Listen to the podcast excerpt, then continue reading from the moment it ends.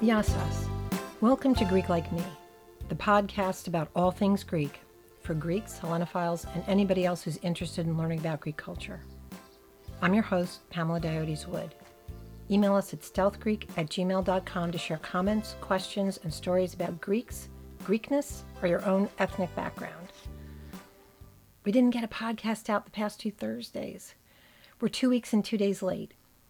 We meant to get one out the day after we arrived in Greece and then announce a one week break, but we were foiled by dodgy Wi Fi and the mistaken belief that we could as easily record and post a podcast from Douglas John's iPad as from my laptop, which I'd left behind. We didn't realize Apple didn't allow us to convert a project to an MP3 on iPads or iPhones, kind of necessary for dropping on podcast listening platforms. We had to choose between enjoying our vacation and my first trip to Greece or trying to download a supporting app for conversions, figure out how to use it, record in between Wi Fi crashes, which occurred nightly in our Airbnb. So, signomi. We picked vacation. Now we're back with an episode about finally getting to the mother country and what we learned on our trip to make travel around Athens and a few of the islands easier, as well as descriptions of a few places we visited. First, if you're Orthodox, leaving three days after Pascha is maybe a bit wacky. We spend a lot of time in church during Holy Week and a lot of time preparing for the feast, so if my daughter hadn't helped her boyfriend Omar prepare the Easter meal, there wouldn't have been much of a feast. And yes, he cooks lamb. Sandra did the heavy work making the Easter bread. Everybody who's Greek was shocked, shocked that this was my first trip to Greece. But I made it to the point of origin. All Greeks, like Salmon and Vulcans, are compelled to return to the motherland. Even shop clerks in the plaza shouted, This is your first time? Because I'm graying, I should have been there years ago. That's when I point to Douglas John and tell folks, This is his third time. Great distraction. Of course it is. That is more normal. Ma took my sister after she turned 22. I was two years older and begged to go. But I'd left the nest over six months earlier, moving into an apartment with one of my closest high school friends, Kate, to be closer to New York City and work. And Ma hadn't gotten over the betrayal. You have a job, Ma said. My sister had a job too. Anyways, I hated my job and was already perusing the classifieds. You have a new home. Greece doesn't care, but from the look Ma gave me, maybe it did. I've since heard many a Greek mom or dad wail about their adult child going out on their own. Why? Why are you leaving your home? But Ma was maybe more vindictive. I don't know. Check in with us and let us know how your Ma reacted to abandonment when you left home. This April, I finally got there and made use of my Greek, such as it is, and found I'd remembered more than I'd realized, and at the same time that I know less than I realized. But folks were patient and happy I made the effort. Surprisingly, the majority of Greeks I interacted with assumed I was Greek. Only two people seemed surprised to hear it. Totally different than my experience growing up in New Jersey, where I've always been a ringer. I learned a few phrases like, we missed the bus. The Greek language was all around me for the first time since I was a child, except for church, of course, which is a mix of Greek and English. It was incredibly comforting because it brought me back to my yaya's house. Three floors full of aunts and uncles speaking nothing but Greek while they minded me for the day. Even though I didn't understand everything, it was a comforting background noise, a linguistic hug. Now, while it's fresh in our minds, a few tips and comments on some of the things we experienced in Greece. First off, watch who you're flying with. We got a fairly good deal with Swissair, but never again. It was like flying in a sardine can. The website was a bit of a mess. It didn't process our info easily, and customer support was not what it should have been. That being said, the flight staff, the two flights going, the two flights coming back, was wonderful. Wonderful. But being wedged into a plane seat with the dimensions of a high chair is not my idea of comfort. Worst I've ever experienced on a plane, especially when going overseas. We opted for an Airbnb instead of a hotel. Absolutely the way to go in Athens, in my opinion. Douglas John did a lot of work investigating based on price, location, and the setup of the apartment, and it really paid off. We were on the second floor of an apartment building. The kitchen and living room separated our bedrooms. There was a full bath and a powder room, so we each got our own bathroom. Ideal for a mother son trip. It was a short walk from Syntagma Square, where Parliament, the Tomb of the Unknown Soldier, and the Evzones are stationed. We were able to see the changing of the guard several times and skipped church our first Sunday, Signomitheos, to see the weekly parade of the military marching band leading the unit of Evzones from their barracks to Syntagma Square. The entire crowd, sans tourists, joined in on the national anthem, and it got pretty emotional, all the Greeks wiping their eyes. The main drag is blocked off for the parade, and it was packed, even off season. So be sure to show up well before 11 a.m. start of the parade to get a good spot. Be prepared to be jostled. Greeks were showing up late and cramming their way into the crowd. No skin off our noses. We've braved the coffee hour line at our Greek church. We were also close to Plaka, a warren of stone streets lined with shops and restaurants and a view of the Acropolis. It's pretty touristy, but fun. I'm guessing the residents get fed up with the crowds, though. I had heard about the pension for shop owners and restaurant workers to step out and shill for business, but in the beginning, I still found it a little unnerving. Kind of like car salesmen when you step on the lot. We learned to scan the shops without stopping unless something really caught our attention. I was disappointed not too many shopkeepers were willing to bargain. I can feel Ma's disapproval. If you stop to view a restaurant menu, guaranteed you'll be approached and invited in. We didn't let that affect our decisions, though. And blatant flattery was met with my best Greek yaya bitch face. Think I'm going to believe if you mistake me for a young chickie? For real? Yet I was startled to be called Kyria by shop owners and taxi drivers. Kitty was what we called Ma's friends and her friends' mothers. But it's a sign of respect, and I ain't no kid, so I ran with it. There were plenty of shops and restaurants to choose from in our neighborhood, and basically everywhere we went. Only once did we make the mistake early on of eating breakfast in a fashionable refuge for posers. It was pretty and trendy, and we had to laugh at the outrageous prices for nouveau Greek spanakopita and borekia. After that, we paid more attention and had some great food for reasonable prices. We made use of the wallet app on our phones. One tap and you're done. It was the easiest way to pay quickly for things, and only once did I encounter a merchant who said she charged less for cash. Apple Card was the best for traveling because, unlike all the other credit cards, they don't charge that 3 to 4% foreign transaction fee for everything you buy. With banking all online anyway, it's outrageous they continue to do this. I'm not a spokesperson for Apple, but I know we saved a good amount of money by avoiding those fees. It is a good idea to bring euros because some businesses still prefer cash. But these days, overwhelmingly, businesses accept card payments. Like anywhere else, the shops closest to the attractions usually charge the most for the same items you can get for a little less a bit down the road. For the most part, we felt that we got pretty good buys almost everywhere. Like most tourists, we were a little confused about whether or not to tip and how much to tip. We were there for a little while before we finally understood how overwhelmingly generous we were. We always like to tip restaurant staff well. We've had too many family members in the restaurant business, but 5 to 10% is apparently the norm in Greece. Sometimes restaurants add the tip to the bill, sometimes they don't, and the bill is in Greek, so pay attention.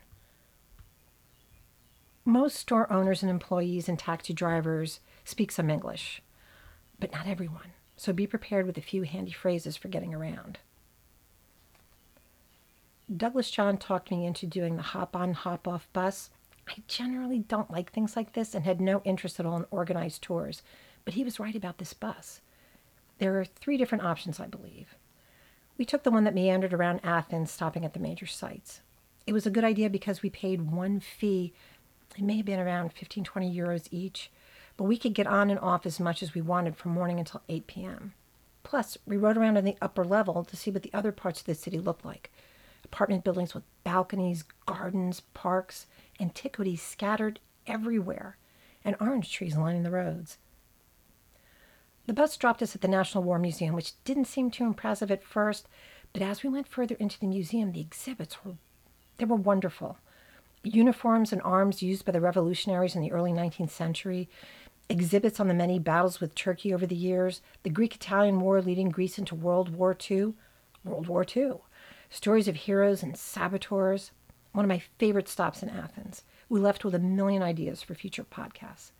Photos are allowed if you don't use your flash. Seeing the Acropolis while in Athens is obviously a must, and thank God Douglas John insisted we go early, shortly after they opened at 8 a.m. We took an Uber instead of a bus, but it was worth it.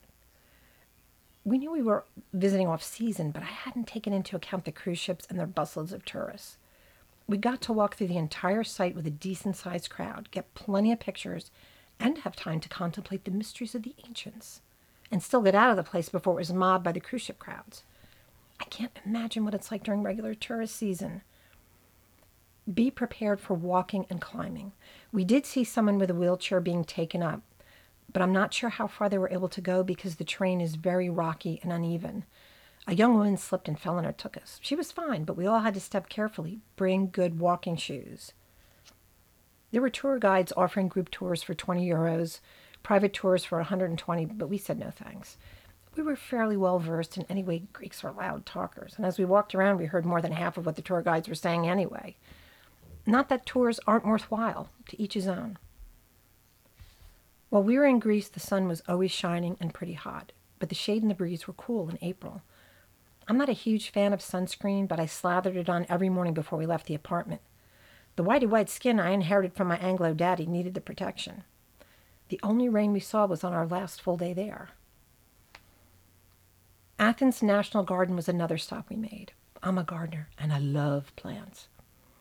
It was nice to walk around in nature right in the middle of a sprawling, congested city like Athens. Chamomile grew like weeds, and not just in the park. It pushed out of paving stones and edged the roads. Awesome. We found loads of orange trees, and some tourists were filling their pockets. But they were in for a surprise. The species of orange trees in the gardens are decorative, and the fruit is bitter. But I did read somewhere the juice, rind, and zest might be used in cooking and baking. I'm not sure, but I have no doubt some enterprising yayas have found some culinary use for them. One of the things we found in the gardens that we didn't expect were monk parakeets. We saw these big green birds shooting past us at regular intervals, an enormous communal nest that looked more like giant hornets' nests than birds' nests. Some quick Googling got us the facts. This bird is originally from South America, but at some point it became the trendy pet that got transported around the world. And there's a big population in Athens. They were everywhere. We even found out there's a small flock living in Edgewater, New Jersey. I've been through Edgewater a million times. Next time I go to the Japanese market Mitsuwa, I'll be looking up at the trees. There are supposedly public bathrooms in the National Gardens as well as around Athens, but danged if we found any except for the locked ones. We had the best luck at museums. A little gem of a museum was one we'd never heard of. It was suggested by a friend, one of Ed's two godbrothers, Christos Vardakis. We'd heard about the house in Athens that belonged to the dad of Ed's godfather, Jim Vardakis. We'd even heard the story about the man who bought it and combined it with his own home and turned it into a museum. We didn't know it was a jewelry museum. The Ilias Lalaounis Jewelry Museum, according to its website, is an international center for jewelry and decorative arts with an emphasis on silver and goldsmithing, as well as contemporary studio, studio jewelry. The jewelry on exhibit was designed between 1940 and 2002 by Lalaounis, and it was incredible. I'm not a big jewelry person. I notice prettier creative pieces, but I never thought I'd spend the time we did in a jewelry museum. Lalaounis took his inspiration from ancient Greek art, Byzantine art and architecture, prehistoric art, and from other cultures around the world. The Mycenaean inspired pieces alone are worth seeing. Lalaounis was even commissioned to design the Olympic torch at one point, and there was one on exhibit in the museum. They had programs for children's, uh, children, lecturers, and apprentices working on site. While we were there, we met one of the apprentices hard at work at her station in the lobby area. She was making filigree pieces, which is fascinating because I have never understood how anyone could create such delicate objects with that super thin metal. And we found out that day. The museum is on Kallisperi Street, not far from the Acropolis Museum. Definitely a worthwhile trip. And they have a very nice bathroom. We didn't spend all of our time in Athens. The Port of Piraeus is about 20 25 minute ride from Syntagma Square. There you can catch ferries to the islands. You can buy your tickets online or at the kiosks at the port near where the ships are berthed. Ubers were cheap, so we took those to the port rather than rely on public transportation, which honestly is reportedly pretty good. Our first trip was to Aegina, which is about an hour and 15 minutes by ferry. We liked the ferries. They were efficient, they were fun, and the snack bars had spanakopita. There's a lot to see in Aegina, but our main focus was the Church of San Nectarios and the nearby monastery. St. Nectarios the Wonder Worker is one of our absolute favorite saints. and a saint of the 20th century. He was very humble and very much beloved by the common people, if not so much by the church hierarchy of his time. If you're interested in churches and chapels and the like, visit St. Nectarios. The original humble church and housing where St. Nectarios lived, as well as the monastery, are still there. And the tomb of St. Nectarios, which we were able to touch. Non Orthodox may find this morbid, but Greeks are flocking to lay hands on the marble. We take our saints very seriously. We love them like family. The new building nearby the cathedral isn't fully complete. It's, it's breathtaking, with beautiful, striking views of the countryside. We also took the four and a half hour ferry to Tinos to stay for a few days. We bought the tickets online because the only ferry leaving for Tinos was scheduled at 7:30 in the morning. Be prepared for pushing and line jumping and take it with a grain of salt. My ma was a pro at ditching into the front line for coffee hour, which must be the Greek training ground for this stuff. She never attended an event or grand opening where she didn't manage to be front and center at the buffets. Poor Douglas John was presenting our tickets to the porter after patiently waiting his turn, only to have a ninja yaya practically hop on his back to shove a ticket ahead of him. The economy lounge isn't very big considering the number of people riding the ferry. I guess that's why the yayas were knocking everybody down to get in. If you don't get a seat in the lounge, and we did not, then you're outside for the long ride. It's beautiful, but I was freezing partway in. The wind, so dress appropriately. The returning field trip of high schoolers from the neighboring Syros were hilarious with their hijinks, blasting Greek rap music, dancing, so that was fun. The return trip was for late afternoon, so we decided to splurge on business seats, where the lounge had plenty of room for the few of us paying for it, as well as movies playing on the flat screen TVs. I wasn't cold, and that was worth it right there. Tinos is a place of pilgrimage for Greeks, but it's also very picturesque and supposed to have beautiful beaches. It's not the party island of nearby Mykonos. It has a more relaxing atmosphere. Our main purpose in going to Tinos was to see the Holy Church of the Panagia Evangelistria. Greeka.com calls it probably the most important religious monument in the whole of Greece. People stream into the church to pray to the Panagia, the Holy Mother of God. They pray for healing, some people crawl to show humility. The street leading uphill from the water has an all weather sort of carpet strip running along the curb, so pilgrims have a little protection for their knees and hands. This carpeting goes up for several blocks until reaching the church grounds, where a long, carpeted staircase leads up to the church. We saw almost a dozen penitents on their knees crawling to the church when we were there. In August, on the feast day of the falling asleep of the Theotokos, the pilgrims who crawl to the church are said to be in the hundreds. There are many miracles that have been attached to this uh, icon and praying to this icon. Uh, the destination, of course, of the people crawling up is the miraculous icon of the Panagia, discovered buried underground below a church of St. John the Baptist that was destroyed centuries earlier. The icon is an image of the Panagia kneeling in prayer with her head bowed and it's believed to predate Byzantium. The location of the icon was revealed in dreams to the nun Pelagia in 1823 during the early years of the revolution to free Greece. When the icon was found, it was like a holy omen to the people of Greece who had suffered for so long and were now fighting for their lives and liberty. The Lady of Tinos was called the patron saint of the Greek nation. The stunning marble church was built to house and honor the icon. Pilgrims buy three foot tall candles in the shops lining the road to the church to light in honor of the Panagia. The chants of the priests and psalties are gorgeous against the marble dome. From its perch at the top of the road, the church faces the sea. The view is incredible. Just a reminder for the non Orthodox our churches are very special places for us. Please be respectful. I was appalled visiting a church in Athens when a young European couple came in in shorts and sandals, lighting candles while slurping on a Starbucks. I'm mastering the attitude. I snarled something about being disrespectful and they left. Look, if you visit someone's house, you don't spit on their carpet. I think most people do have respect, but it's easy to slip if you forget that these aren't tourist sites, but fully functioning houses of worship that welcome visitors. We stayed an extra day in Tinos so we could visit the monastery that Pelagia lived in when she had the visions of the icon of the Panagia. It's a 9th or 10th century monastery where visitors are welcome to see the chapel and the cell that Pelagia lived in. The monastery is at the uppermost point of Tinos, and I suggest you dress warmly if you decide to go there. The wind was powerful. A public bus will bring you up, but they don't come every 15 minutes. We were told the bus would stop 20 minutes after dropping us off on their return trip, but the next would be in two hours.